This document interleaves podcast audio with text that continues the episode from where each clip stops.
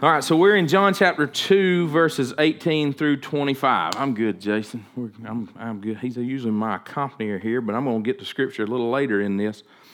Uh, last week, we continued walking through the gospel from John's perspective or from his observation. I, I started thinking about this. I know the title says the gospel according to John, but it's not like John decided what the gospel needed to be. I was thinking about that this week. Really, it's maybe that's even a misstatement, and that's usually the way it's listed in Bibles and everything else is, you know, the gospel according to John or John's gospel. It's not John's gospel.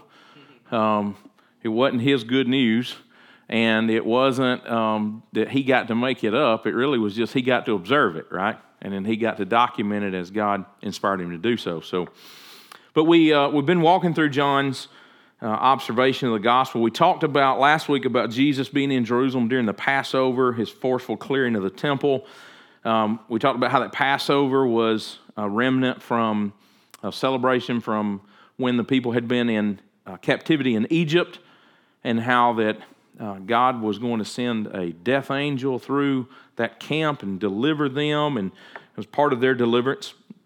The expectation was they needed to make a sacrifice and put put uh, blood on the doorpost, and and that allowed then the death angel to see that and to pass over, and so that was the celebration. That was a type and shadow of the fact that Jesus would die on our behalf, and and because of His shedding of blood, His death, all of that, that He would wash away our sins, and then when God came and would see us, He would see that we were cleansed, and and judgment would pass over us. And that's well, that's just good stuff.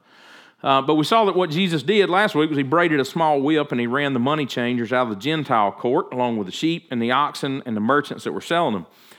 And as we talked about, his, his, his righteous anger was stirred up because his father's house was being turned into a marketplace. The church had turned into somewhere to sell stuff instead of being a place of worship and prayer and I'm not going to get back into it today, but we talked a little bit about how that that's there's a lot of that that's going on still today. Um, I will just venture into this, and I'll just say I, I, I think it's a little bit of a struggle when you when you see a uh, a minister, uh, whether it's on television or radio or by anything else, and they're living in multi-million dollar homes, and the people that they minister to and that are attending their churches are living substandard below poverty level. I, I think it's a disgrace. I think it's I think it's shameful. Um, because most of the time in those situations it's full time it's full time ministers, and so where's that money coming from? That, that stuff's coming from people that that are struggling and that that could use that help. And um, anyway, uh, so I think I think Jesus gets a little upset by that stuff. Uh, later in the message uh, today, I want to come back to this thought about um, God's house being turned into a marketplace and, and how that affected Jesus. And I, I want to talk about that because something dawned on me as I was getting ready for this week's message that I didn't think about last week. You know, sometimes God just doesn't necessarily give me all the stuff that He wants me to share, but when you're preaching through, you know, stuff like this, and He can let you back up a little bit and talk about something that maybe, you know, is a nugget that you get to add on to a previous week. So we're going to look at uh, the end of chapter 2 of John, beginning with verse 18. Here we go. It says, So the Jews replied to him. This is following right after he just run everybody out of the temple in the outer court who were uh, selling things and trying to make money off of worship. Mm. So this is what happens. So the Jews replied to him, What sign of authority will you show us for doing these things? Jesus answered, Destroy this sanctuary, and I will raise it up in three days. Therefore, the Jews said, This sanctuary took 46 years to build. Will you raise it up in three days? But he was speaking about the sanctuary of his body. So when he was raised from the dead, his disciples remembered that he had said this, and they believed the scripture and the statement Jesus had made. While he was in Jerusalem at the Passover festival, many trusted in his name when they saw the signs he was doing. Jesus, however, would not entrust himself to them since he knew them all and because he did not need anyone to testify about man, for he himself knew what was in man. So let's pray over the word. Father, thank you. I thank you for your word. I thank you for your promises. God, I thank you for the fact that it is you above all things, and that what we do here today and why we're here and how we serve and how we interact together is all about you. It's not about us, it's not about our desires, our feelings, our wants, any of those things. In fact, if those things are getting in the way, then God, I pray that you would just remove those things, banish those things, that you would bring repentance on hearts for that, and that God, you would cause us to come into your presence wanting to be around you. And God, everything that we do and everything that we say here today would be focused on you and not ourselves. And God, I pray that today you will speak into our hearts. I pray that you will open our minds and that, God, you will let us see something powerful out of your scripture before we even head into this week and, and this preparation for not a celebration necessarily of Easter, but a celebration of your resurrection. And God, that we will find something powerful that's going to impact us today out of this scripture. And I give you all the praise and all the glory, for you alone are worthy. And the church together said, Amen. Amen. One of the one of the initial notable things about this group of verses is the reaction of the Jewish people that are, that are there in the temple.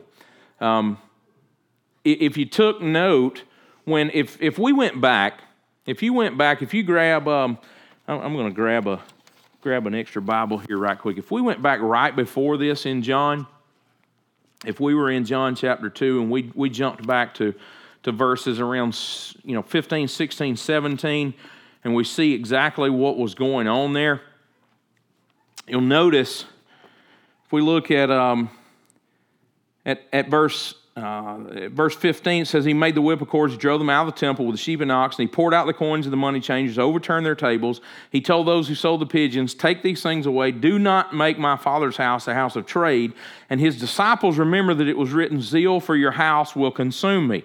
Now, when we were talking about this last week, we discussed how that this outer court that was called the Gentile court, which is where all of us would be. If we're not Jewish, and I don't think any of us are, then that's where all of us would be. Because then you had the, uh, we talked about the court of women, where the, the, Jewish women could go. Then you had the court of Israel, where the, the, uh, the Jewish men could go. Then you had the, the holy place, and you had the most holy place. All of us, you and I, we would be out here in this big court called the court of Gentiles. And so when, when the priest who controlled the temple, so the church folks controlled what was going on at church, all right? Let's just make it you know, real plain. Church folks were controlling what was going on at church. And so they have allowed all of this merchandising to go on and everybody to show up in this in this outer court and, and all the noise and all the stench and all the stuff in a place that was supposed to be about worship. And they're all about selling stuff and making money. And we talked even how that when when Jesus addresses them, he says, um, I want to know why you've made my father's house. He doesn't say our father's house. So these were people who were not even believers that had showed up and were uh, now out in the place of worship trying to make money off of believers. So, so the church folks had let unbelievers come into the place of worship and start charging people stuff and kind of taking money from them. All right? That's just about as, abuse, uh, as much abuse as you can get going on. So but that means the priest had to allow it to happen. So the priests know better, but they've allowed it to happen anyway. And so now when we hit verse 18, we don't see the, the, the religious folks, forget Jewish, Gentile in this situation. Let's just think about these are religious folks, these are supposed to be church going folks. We don't see them stand up and say, Hey, Jesus, great job, because we should have put a stop to this a long time ago. That's not what we see. What we see is them say, Who gave you the authority to do this? It's, it's a little bothersome that they did not question the justness of what God had done, what Jesus was doing. They, there's no discussion about whether what Jesus has done is right.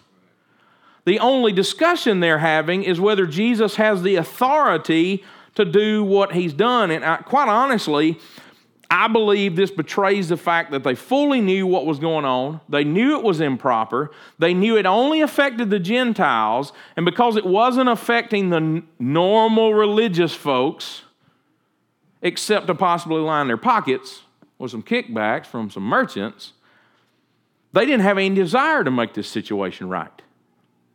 They had no interest in making this right. Nobody's really complained all that much because all of the church folks are together on this. All the folks that are in authority are together on this. And the only folks that are bothered by this is people that we don't really care that much about anyway. Right? I mean, that's, that's the reality of what this situation was. Now, before it seems like I'm going to get all, you know, judgmental and haughty toward the Jewish religious people today, let's be honest about our own societal conditions. Ain't nobody amen that. Nobody's like, I'm going to wait and see what you say. there are things in our own society where people are still oppressed over things that are not ungodly. Yet, because maybe it doesn't personally affect many people in the faith community, then there's not any righteous anger that gets directed toward resolving the situation. Now, don't, don't misunderstand. God doesn't have any expectation uh, about us having righteous anger or action towards situations where, you know, issues are sinful or ungodly. And, and that stuff's out there too. But in this situation, there was access to God that was being limited. There was access to worship that was being limited. Access to experiencing His presence that was being limited and, and damaged for people. And there's stuff in our society where that because maybe it doesn't affect your family or because it doesn't affect my family, maybe we think. Or maybe because we don't know anybody or whatever that's experiencing something, or because maybe that's not our background or how we grew up, then we're just kind of okay with it, it's going on. And we say, well, you know, I mean, God hasn't called me to to be, you know, active in that area of ministry. Really? Really? You know, the Bible talks about that we've been given the ministry of reconciliation. That's been given to all of us. There's a lot of opportunity that's happening in our world where religious people aren't concerned about what's being done to their fellow man. Instead, like the Jewish people, the, the religious people in this passage, they're just concerned with finding out have you got the authority to make this happen, to do this? So they asked Jesus to demonstrate that he has authority over the temple complex. I, think that just kind of bugs me. I, it really does. It just really bothers me when it's kind of like if you see somebody's kids doing something to another, another kid, right? Now, when I, w- when I was a kid, everybody in our church, I'm not advocating, I'm not trying, I'm about fixing to advocate what I'm fixing to say, but, but I'm just going to tell you how it was when I was growing up, all right? Because now I'm getting old enough that I can start saying, you know, back when I was growing up, we uh, there a bunch of us boys and stuff. You know, we we had full out church service Sunday morning, full out church service Sunday night. Had a choir practice that was in between all that. Well, we'd always want to go home with each other. You know, so this week, you know, all the boys are wanting. There'd be four or five of us wanting to go. I don't know how anybody afforded to feed all of us. I really don't, but but there'd be four or five of us want to hang out and go to somebody's house. And then the next week we'd want to go to somebody else's house. And then the next week they'd want to come to our house. And not as many people wanted to come to the preacher's son's house, though. I want you to know that. I don't know what's up with that. But so there was always a statement that got made.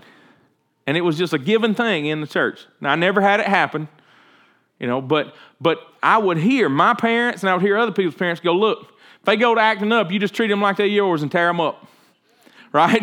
That was, that was, nobody ever did it. I mean, I never saw it happen, but that was the thing that God said was, hey, if they go, don't you go putting up with them mouthing off and nothing like that. If you got to, just take a switch to them, you know, or whatever.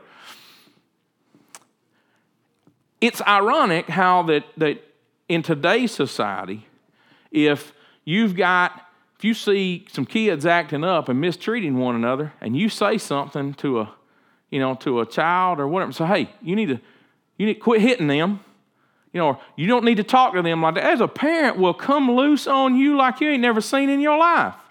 Right? Now, I'm not talking about you going over snatching somebody's kid up because you don't need to be doing that kind of stuff. I'm talking about just trying to correct something. People will, people, people are more upset that you try to correct a bad behavior than they are that the bad behavior was going on. And then we wonder why when, when kids get older and they become teenagers and whatever else, and then they become young adults and then they become us, we wonder why they have so many struggles. That was not in my notes, but, but I'm just sharing that. Felt it and gave it. But that's what was going on with these folks. They weren't concerned about stopping and going, man, you know what? You're right. We are abusing the Gentile people that we're, oh, we're going to let you come worship, right? Condescending, but, well, anyway. We're going to let you come worship, but we're not worried about what's happening to your worship. We're not worried about what's happening because we don't let you on in here in the, in, in the inner spots anyway. We don't let you in the inner circle. So we don't care what happens in your circle out there. I mean, we're letting you come in. I mean, just, just ridiculous, ungodly kind of attitude. And so instead of feeling convicted, by Jesus doing this and them stopping and going, you know what? I should have done that a long time ago. We should have gotten together and, and run those folks out of here and said, this is not what's supposed to be happening in God's house. This is not what's, we ought to be standing up for, for the, the people that are coming here to worship. That is not where they were.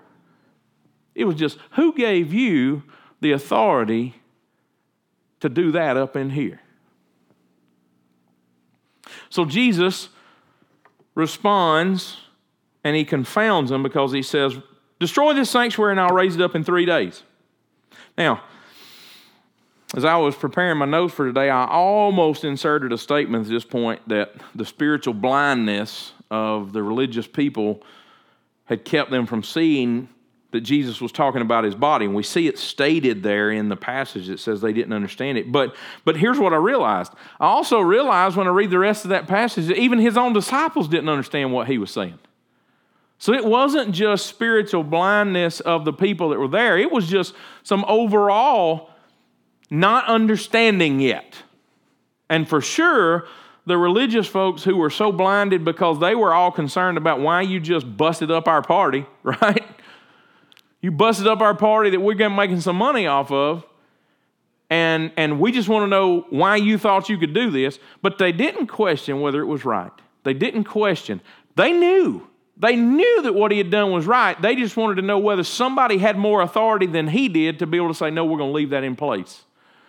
There's a lot of folks in our world that they're not questioning whether something's right or wrong. They're just trying to see if they can find somebody that's got more authority that can keep their little party in place that's keeping somebody else oppressed. Verse 22, we see that he says that his disciples finally understood what Jesus was saying at this point after they saw that he had been raised from the dead following three days from the crucifixion. So you got to keep something in mind. This, this is going to be a powerful thought. You got to keep something in mind. We are at the beginning of Jesus' public ministry, all right? That means that his public ministry lasted, depends on which scholars you read, they say approximately three to maybe three and a half years, according to most. John specifically, in the, the book that we're reading out of the Bible now, John references the Passover that we see here in chapter 2, then another one in chapter 6 during Jesus' ministry, and another in chapter 11. So we know we get three, and most scholars believe that there was probably a fourth Passover that was not referenced simply because when they look at the uh, documented travels and the things that Jesus did, and they look at the timing that's mentioned on it, there's possibility there could have been a fourth Passover just to give enough time. So it's about three to three and a half years. So here's what you got to think about Jesus makes this statement, and he's got all his disciples there, and he's got these folks that are, uh, that are the religious folks, but the most important ones we see are his disciples. They hear him make this statement, and it's at least three years before they understand it. It's at least three years. I mean, he's in this major, he's just been flipping tables, kicking, you know, something, and taking names, right? Right? I mean, I mean, he's running stuff out. He's he's not he's not playing wimp on this day. He's not, you know, doing the church thing, just being like, oh, can I bless you and get you all to go out? Right? I mean, he's he's he's knocking tables over, spilling stuff, and apparently by the time he tells the guys with the doves, you need to get your junk and go, people are like, we better go. We, we, we need to go. This is one guy. This is one guy. Got a little whip. He braided up out of some cords. He's just kind of flogging on some stuff. All these folks get out of the temple because this one guy. There must have been something powerful about what he was doing, right? They knew it wasn't right. Conscience had to be getting a hold of some folks, and there had to be some seeming authority about him because they surely outnumbered him. It wouldn't have been that big a deal. Why didn't somebody just go get the high priest and all them and go, hey, tell this guy he's got to get out of the temple. He's out here running folks off and all this. Mm-mm. No, people went. People left because he was God. But he makes this statement then and tells them, no, no, no, tear down this temple, destroy it, and I'll, I'll build it back in three days. And everybody that's there and listening has no clue what he's talking about. The religious people all think he's talking about physically tearing down the temple. That's why, man, it took 46 years to build this thing, and you by yourself think you're going to build this back in three days. And the disciples that are standing there, they don't understand it. And, and, but the Bible says that after he's resurrected, then it dawns on them hey, we know what he was talking about three years ago. I want to give you this thought. God may bring some things into your life today that you will not understand for some time into the future. But hold on, because He hasn't brought those things in without purpose. Hold on, He hasn't brought them in without a purpose. It's like a seed. God plants some things into us that we only come to fully understand as things come to pass in our lives. That's hard on us sometimes, right? Let's be honest, it's hard. If, if somebody you know, was in this highly emotional situation and there's, there's a lot of high profile people involved and you're trying to follow this person. You're their disciple and they drop this major statement tear this thing down. I'm going to build it back in three days. And you are not any more understanding what they're saying than what these religious folks are that are doing some bad stuff. And it's three years later before you finally understand oh, that's what he was talking about. Huh. Back to our passage, though, we see some interesting statements here in verses 23 through 25. And it says that many people saw the signs that Jesus did and they believed. And the word that's used there in the Greek means faith or trust. It's often used in places where it is talking about absolute belief in Christ, following after Christ, but it's also used in some instances where that, that faith and that trust or that belief does not sustain, it does not last. It's not an abiding or a concrete faith or trust. The context that we see here is that people saw the signs that Jesus did and they believed more in the signs than they did in Jesus himself. They saw the signs and said, you know, well, that must mean that he is something. But we don't see that it lasted, that it was any kind of sustainable faith. True biblical faith has to be followed by a process of discipleship. That's probably best illustrated by the parable of the soils in Matthew 13. Most people have probably heard that as the parable of the sower or the parable of the seed. It's really the parable of the soils, where it talks about that a sower goes out and he's got some seed and he's throwing, and there's all kind of different ground that's there. So see, the, the sower's the same, the seed is the same. The only difference in this whole parable is about the different ground. He talks about that some goes by the wayside, some goes on stony ground. Some goes into some ground that's thorny, that's got stuff there. And so, what we end up seeing in that passage is that when the, there, there's this idea of faith that occurs where it talks about how that the, the seed begins to grow.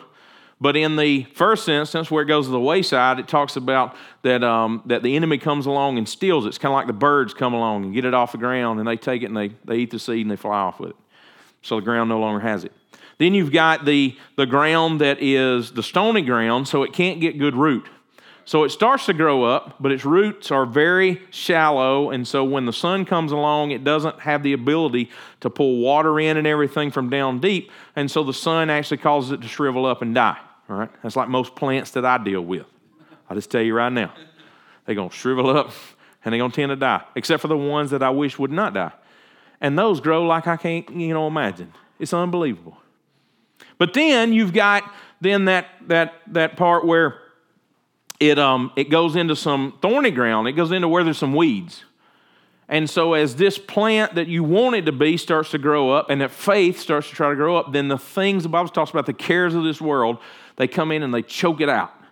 And so they kill that, that plant that you're trying to grow, and the weeds overrun it, and then it and then it dies. It's the same concept. It's that idea of faith that begins, but faith that does not sustain. And Jesus knew what was in the heart of man, and he says that. He says, Look, it, even though these people believed, says Jesus didn't turn around, and it uses the same word back about them. It says they had faith in him, but Jesus didn't have faith in them. Because he understood and he knew the condition of people, and as a result of that, he did not commit himself to them because he knew that their faith was not a faith that was sustained. They were believing in what he did. Now, I'm, I'm not going to dwell on this very much um, today because it's a whole other subject, but there are a lot of folks in the faith community that tend to follow after the big extravagant things that happen. There are people, they'll drive 200 miles to go to a church service where somebody is that supposedly the all and, and I just say supposedly because maybe it does in some instances, other instances I, I'm fully convinced that it's not. But but where something dramatic happens, and so they believe that every time they go to where this person is, that um, I've told y'all before, then they're going to do the whole thing. If they're going to blow out on a section, you'll across a section where there's 2,000 people and everybody's just supposed to drop in the floor or something. And there are people that they will absolutely, because they are chasing that sign. They are chasing what they think is happening, but they may not be that faithful to their local expression of the body of Christ. They may not be that faithful to go across town and minister to somebody that doesn't look like them or that doesn't live in the same in the same economic stratum that they live in or or won't, you know, go to Jacksonville and help people clean up or whatever because well, I don't have anybody that lives up there. There's a lot of stuff that, that, that people do chasing signs. And that's what Jesus saw. Said, hey, there was a lot of people, they saw him doing things. We actually don't know what, it, what the signs were because we've only seen a definition of one miracle be done at this point, and that was his miracle that we talked about early on uh, here in John about where he turns the water into wine at the wedding at Cana. It doesn't illustrate what these other things are, but they apparently were obvious signs that he was someone special. That's at least what they saw. And so they believed because of the sign, but he says, I'm not going to commit to them because he understood the heart of man. That's going to be really important to us next week because we're also going to see that Jesus truly understands the heart of man when we get into chapter 3 and we start dealing with a man named Nicodemus. But Jesus knows the heart. Now, I mentioned earlier that I wanted to come back to the fact that Jesus was so concerned about this outer court, the Gentile court. And I'm, I, I want to be I want to be very upfront with you and tell you that uh, what I'm about to share with you is my opinion. I always want to be clear if I'm telling you that I've you know studied something out and found it to you know where I would give you scriptural support or whatever. Um, I'm going to try to never give you an opinion that I don't think stays in line with Scripture, but I want to be real clear when I'm telling you that this is something that's my opinion. Last week, when we saw that there were these several courts before you entered into the holy place and in the most holy place where the presence of God would meet with men, uh, we, we saw how big this outer court was. And, and so I asked myself this week, I was like, why would Jesus be so concerned about the outer courts if the presence of God was so much deeper inside? Why would he be worried about what was going on in this Gentile court out here when the presence of God was several courts and it was buried deep inside this temple? My brain just thinks that way sometimes. I kind of want to understand stuff, you know. So here's what I believe I truly believe that we miss the reality sometimes that what is being demonstrated in the outer areas of our lives are indicative of whether we are meeting with God in the deeper areas of our lives. I think that what uh, there was there was an old preacher uh, used to preach revivals for my dad, and he had this saying. He was I'd get so tickled. He was a he was a wonderful, wonderful man of God. But he would get so excited when he started preaching that he'd start rubbing the top of his head while he was while he was preaching, and and that may be why you know he kind of was losing some hair. But but I mean, he would get, he'd be, he'd just be preaching and he'd start rubbing the top of his head. And I get tickled because I was a kid, you know. I mean, I was like a little kid I This dude's preaching. He's fired up. He's rubbing the top of his head. And I'm going, check that out right there. But he used to have this saying. He had a lot of these just country sayings. And he had one. He said, if it ain't in the well, it won't come up in the bucket. How about that? Think about it. If it ain't in the well, it won't come up in the bucket. You can't draw something out of somebody if it's not already in them down deep. Now, let's think about that in context to why was Jesus concerned about the outer courts? How could the priest be really connected to meeting with, the, with God, the Holy One, in the inner courts if they're allowing all this junk to go on in the outer courts? See, not many people got to go into the holy place. That was just where the priest could go. Then the most holy place, only the high priest could go. So, really, for you to know that, that this guy was truly meeting with God, you never had a firsthand view of that because you couldn't go into that deep inner place with him. Our lives are that way. You can, on the surface, look like you could show up here every week and you could look all smiley and, and be all happy and act like everything's great and everything's grand. And a lot of times in church, that's the what people really want, right? Let's just be honest. See, we didn't went hard. We're going hard now, Jason. We just we just shifted gears, went hard. No, a lot of times that's what people want. Hey, look, I want to come in. I want to get my hour and 15 minutes or so. Um, I want to be done. I don't really care if anybody else has got any problems going on. I don't really care if anybody else is struggling. And God knows I don't, because He does, by the way. God knows that I don't want to have to spend some time dealing with that somebody needs some help and has some issues. They need to talk to somebody, they need somebody to encourage them. I got time for that. I'm planning on going over here to eat lunch today. I got this going on this afternoon. I got this, I got time for all that. You're right. That is the way. That's a lot. That's where a lot of it is. So people don't care. They, they just would, would put on the show, but they're not. It's because they're not meeting with God in that deep inner place. See, folks can make it look like it's oh, you know, they look very Christianese, right? Look very spiritual.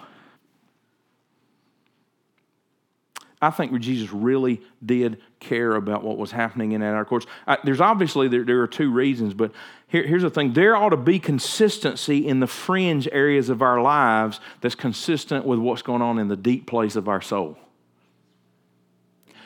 I'm, I'm going to walk you through that, so I'm going to give you that again because I got one amen. Um, there ought to be consistency in the fringe, the outside area of your life that is consistent with the inner condition of your soul. You hear people, y'all, y'all have heard me say this before, people will somehow mouth something off and they go, Oh, I didn't mean to say that. And I've told you before. Yeah, you, no, you meant to say it. You just didn't mean to, you didn't really want it to get out. You thought it, right? I mean, most of the time, if it ain't no well, it won't come up in a bucket, right? You go, Well, is that a scriptural thing? Sure, it is. Sure, it is. Because there's in, in 1 Samuel 16, when people are getting all concerned about whether David looked like he ought to be the king or not, because he's just this little shepherd boy and all this stuff, the, the, there's a statement gets made. God, God speaks and he says, Look, man looks on the outside, but God looks on the heart. See, man can look at you on the outside. Think about it. There, there's been some terrible tragedies happen lately in our, in our society. I mean, we've had a bomber running around down there, man, down there in Texas. I mean, had, had, had a bomber running around down there. We've had school shootings. We have various different things. And there are people. I, I felt so bad for the young, for the young man's family. There was this bomber there in Texas because his family said, we, did, we didn't know anything was going on with him like this. There's lots of people. There are people that they take their own lives, and people go, I don't understand. I didn't even know. Sometimes I, I, that may be because we're not engaged enough. Sometimes that may be because we're not connecting into somebody's life. We're not paying enough attention. We're just going through the motions, going around each other. Sometimes it may be that someone just truly has kept that stuff hidden. But what's going on on the inside will finally, at some point, manifest itself on the outside. It's just going to make its way out. That's why, under moments of pressure, people say things that they wish they hadn't said, but they thought them.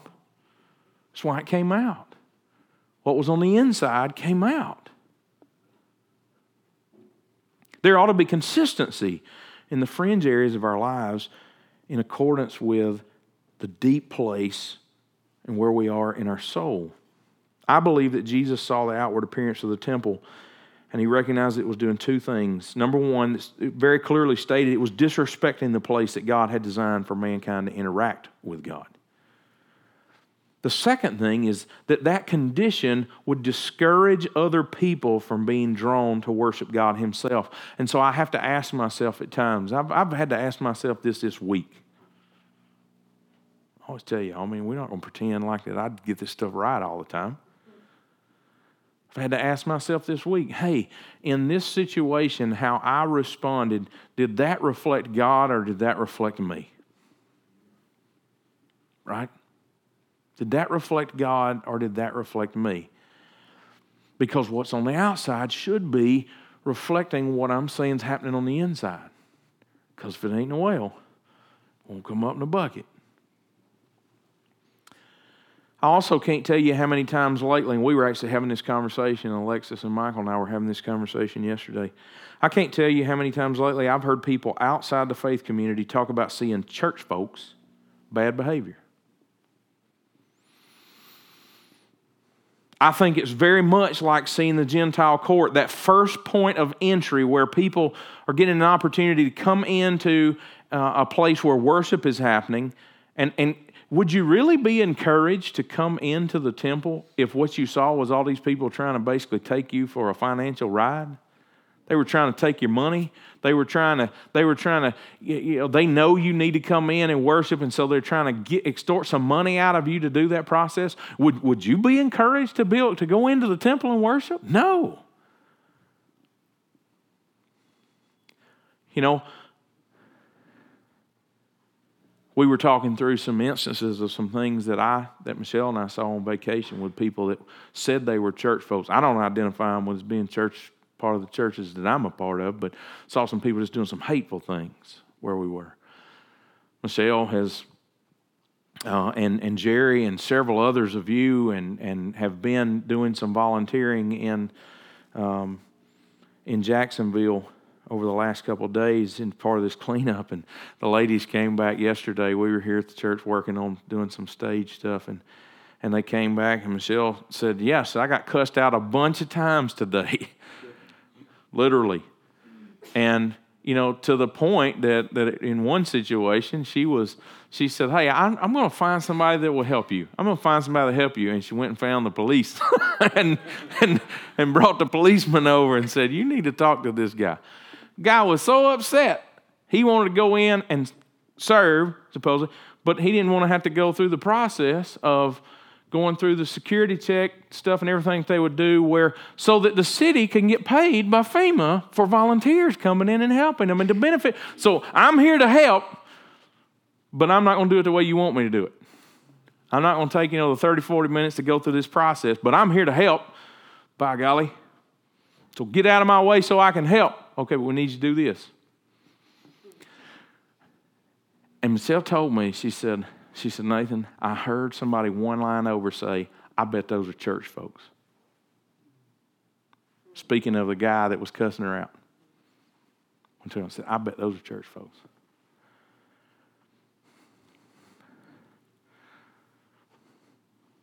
Alexis made a statement to me yesterday when we were talking about this. She said, You know, Dad, sometimes all that people see and if they're if they're not in the, the I'm going to put a different phrase, if they're not in the faith community, what they see is what they see on TV. You know what? That's a shame. Because this church is all over the place in this city. There's people working at all kind of different businesses that say they're followers of Christ. They're, they're in church this morning. People ought to be seeing followers of Christ that are welcoming, that are engaging, that are loving, that will speak the truth in love, that will, that will encourage people, that will try to lead them to Christ. But they shouldn't be getting an impression. They ought to be looking and saying, you know, that thing I saw on TV, that's not like any of the Christians that I know, even if I don't go to church, even if I'm not a, a, a person in a faith community. But I know a bunch of, and they're nothing like that right there. See, what's happening in that outer court matters because it should be a reflection of what's happening in that inner court. See, what's happening on the outside of your life should be a reflection of what's happening with you meeting with God on the inside. And so, if, if what's happening on the outside of your life today is hateful, if it's bitter, if it's angry, if it's rebellious, if it's whatever, that's an indication of what's happening with you and God down deep on the inside where only you and He meet. Nobody else can see it, nobody else can be there with you. But it's, a, it's an indication of some of that. And I believe that that was part of what, because Jesus knew. He knew that his plan was going to be to draw the Gentile people into the family of God as well as the Jewish people. And he had one group that was already trying to exclude the other group and not care about them. But let's be honest if we're not careful, we'll start to not care about anybody that's not like us. Right?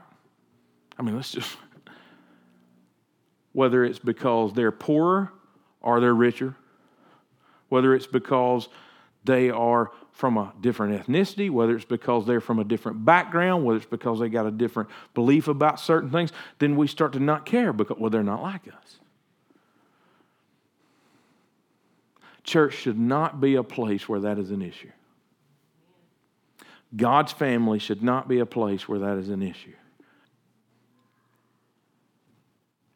But while we come to the cross, we come to this point where Jesus is going to be, we all come the same. We all have the same need. We're all going to go to the same place if we don't get it right. But then he offers to us all, because the Bible says it's not his will that any should perish, but that all should come to repentance.